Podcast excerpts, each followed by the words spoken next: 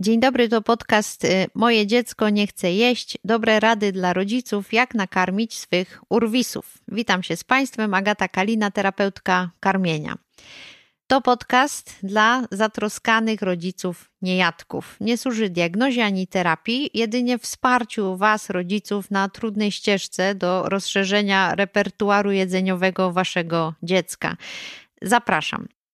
Dzisiaj będziemy mówić o emocjach przy wspólnym stole.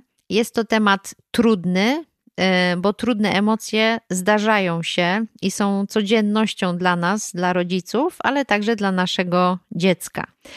Tym bardziej, jeżeli stół, posiłek, czas karmienia, czas jedzenia, wspólnego gotowania jest już y, nasączony takim złym doświadczeniem, poczuciem porażki, tymi właśnie y, złymi emocjami y, przy wspólnym stole, tym bardziej, tym, tym ciężej jest nam do tego stołu usiąść z dobrym nastawieniem.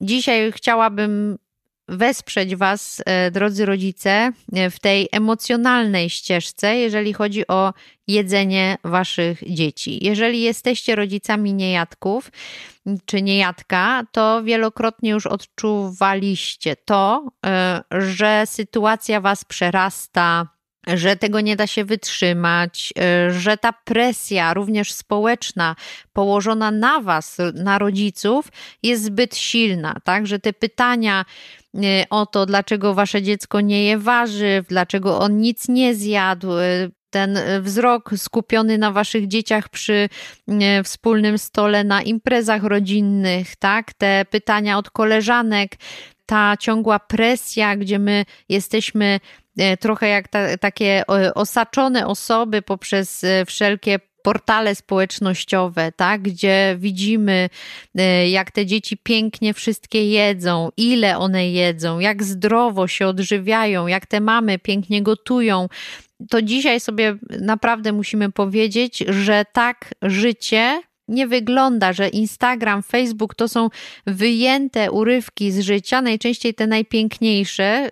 Y, i poleganie na tym, że inne mamy karmią zupełnie inaczej e, swoje dzieci, jest rzeczywiście tutaj błędem. I dzisiaj musimy sobie jasno powiedzieć, że że to jest trudne, że karmienie własnych dzieci jest trudne, jest to wyzwanie e, również właśnie pod kątem emocjonalnym. Ten Podcast ma służyć temu, żeby zbudować w waszym domu lepszą relację z jedzeniem, e, żeby e, zbudować taką wspólną e, siłę i umiejętność kontroli tych emocji przy wspólnym stole. Powiedzieliśmy sobie wcześniej na poprzednich odcinkach, że Ważny jest wspólny stół, że ważne są mikrozmiany w znanym repertuarze, że trzeba stawiać te małe kroki, że najlepiej jest zacząć zupełnie nie od talerza, ale od przestrzeni, od tej kuchni, od tego, co wy tam lubicie robić. Wspomniałam też w poprzednich odcinkach o tak zwanej pozytywnej komunikacji przy stole. I powiedziałam wtedy, że ona będzie wspierała właśnie umiejętność podejmowania decyzji i e, takie, takie poczucie bezpieczeństwa i poczucie własnej wartości przy wspólnym e, stole. Jest to rzeczywiście duży, taki fajny klucz do waszego wspólnego sukcesu, aby wspierać człowieka E, czyli wasze dziecko, tak, e, w budowaniu własnych kompetencji, w poczuciu tej wartości i bezpieczeństwa, do tego, że ja mogę zadecydować, umiem to robić, wiem, co chcę zjeść, wiem, ile chcę e, zjeść. Także jeszcze raz zaznaczę, że żeby te emocje y, troszeczkę wy, wyspokoić i wyciszyć, warto jest wprowadzić pozytywną komunikację, zresztą nie tylko przy wspólnym stole, ale w ogóle pozytywna komunikacja y, to jest y, klucz do pięknej relacji z waszymi dziećmi. Także jeżeli kogoś to zainteresuje, to poszukajcie sobie informacji o tym i e, spróbujcie nauczyć się rzeczywiście w tej pozytywnej komunikacji funkcjonować powiedz do dziecka: wybierz, zdecyduj, co chcesz, możesz. Wesprzyj dziecko e, w tym poczuciu bezpieczeństwa. I to jest taki pierwszy krok do tego, żeby emocji było trochę mniej przy stole. Teraz e, chciałabym, żebyśmy spojrzeli na nie tyle właśnie na dziecko, tylko na Was, na rodziców przy tym wspólnym stole.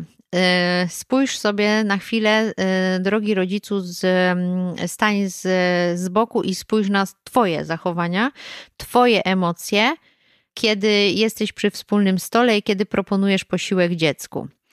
Czy jesteś zmęczony, czy jesteś zestresowany, czy z tyłu głowy już mama ma myśli um, i tak nic on z tego nie zje. I to jest bez sensu, tak? Bez sensu stałam tyle czasu przy gotowaniu, przy garach, e, skoro i tak nie spróbuję e, ani jednej rzeczy nie wiem już, jak mam go zachęcić do jedzenia. Tak? Takie myśli, takie słowa pojawiają się często przy wspólnym stole i nie jesteście w tym sami, bo każdy rodzic to e, przechodzi. Jedni mają oczywiście może mocniej to więcej jest tych e, kiepskich emocji, e, inni mają trochę, trochę łatwiej, ale każdy rodzic przechodzi coś takiego, dlatego nie jesteście w tym sami.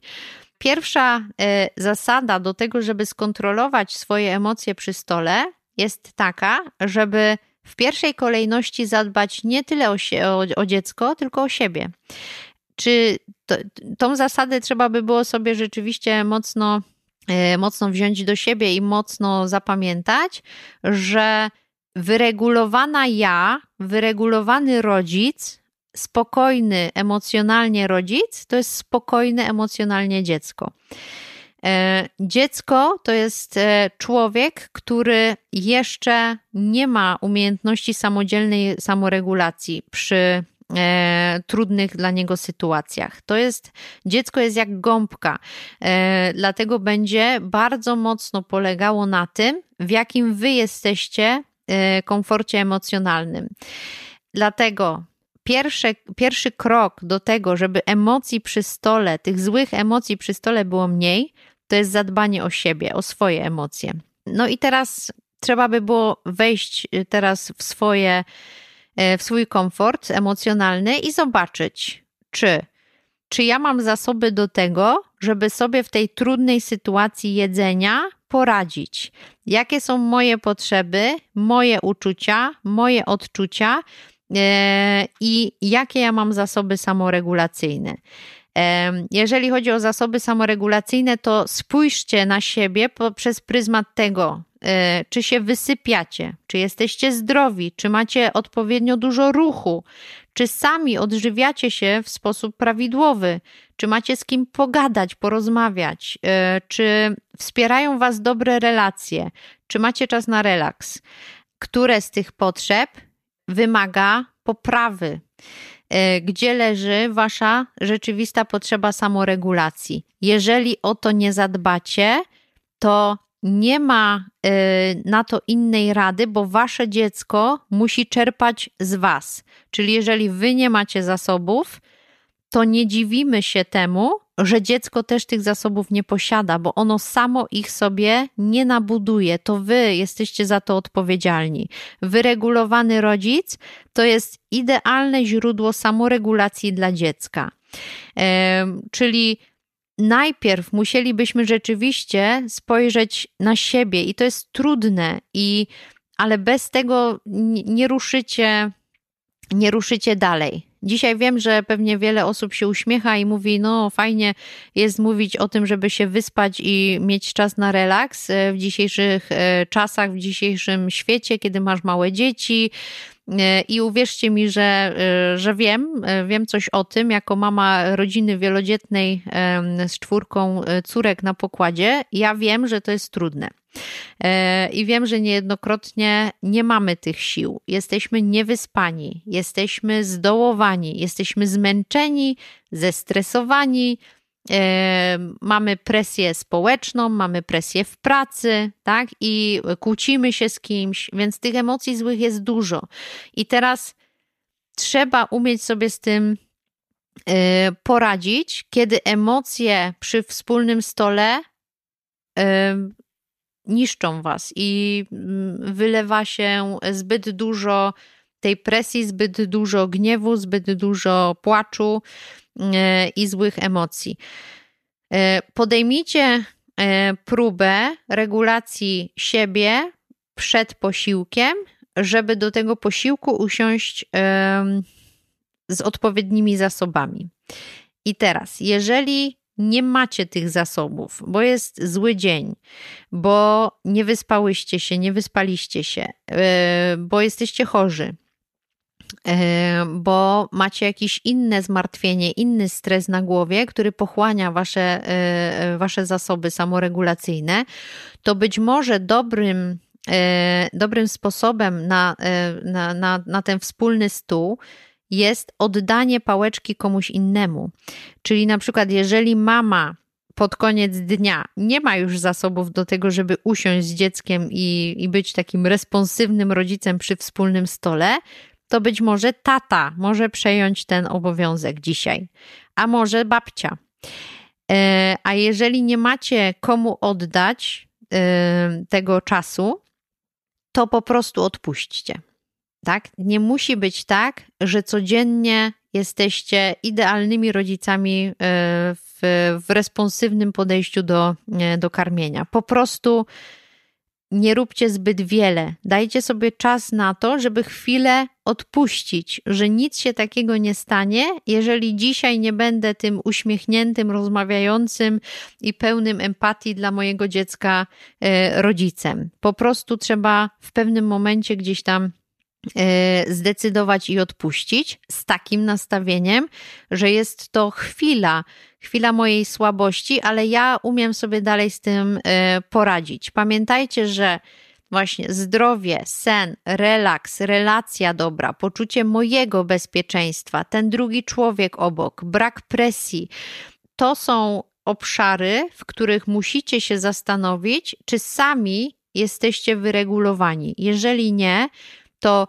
poprawa mojego dobrobytu będzie rzutowała w dużej mierze na dobrobyt mojego dziecka. E, I patrząc na rodziców, e, z którymi pracuję na co dzień, najczęściej właśnie z tym mamy duży problem. Nie umiemy tego robić, a to jest klucz do naszego e, sukcesu. Pamiętajmy o tym, że musimy jako rodzice gotujący dla rodziny, dla niejadka, musimy się y, przygotować na to, że tych emocji będzie dużo i że dziecko będzie y, reagowało w sposób, nie wiem, wybujały, wybuchowy na trudną sytuację, w której się znalazło, tak? Czyli yy, będzie potrzebowało od Was dużo empatii i dużo tego wsparcia. Także musicie sobie ten proces jakoś ułatwiać. Podejmijcie może próbę gotowania właśnie dla rodziny, a nie tylko dla niejadka i dla rodziny. Czyli e, te pierwsze kroki, które sobie postawiliśmy do wspólnego szwedzkiego stołu, kiedy dla każdego coś miłego tam się znajduje, są też po to, żebyście wy, drogie mamy, nie gotowały pięciu obiadów dziennie dla każdego członka rodziny coś innego, w tym dla niejadka trzy obiady, bo być może zje naleśniki, a może makaron, a może ryż. Raczej zastanówcie się, jak sprytnie połączyć e, pokarmy preferowane przez dziecko do waszych posiłków i czy da się e, te posiłki właśnie w takiej formie dla każdego coś miłego przedstawiać dziecku i proponować całej rodzinie. Z tego posiłku korzystajcie wszyscy, każdy na swój sposób. Każdy weźmie to, na co będzie gotowy i na co będzie miał ochotę. Pokombinujcie z tą kuchnią tak, żeby nie gotować właśnie zbyt wielu potraw na ten sam posiłek, bo nikt na dłuższą metę nie jest w stanie tego wytrzymać. Wasza frustracja będzie tylko rosła, nawet jeżeli będziecie bardzo się starać, żeby tego nie pokazywać, to w, w, pewnym momencie gdzieś to się wyleje.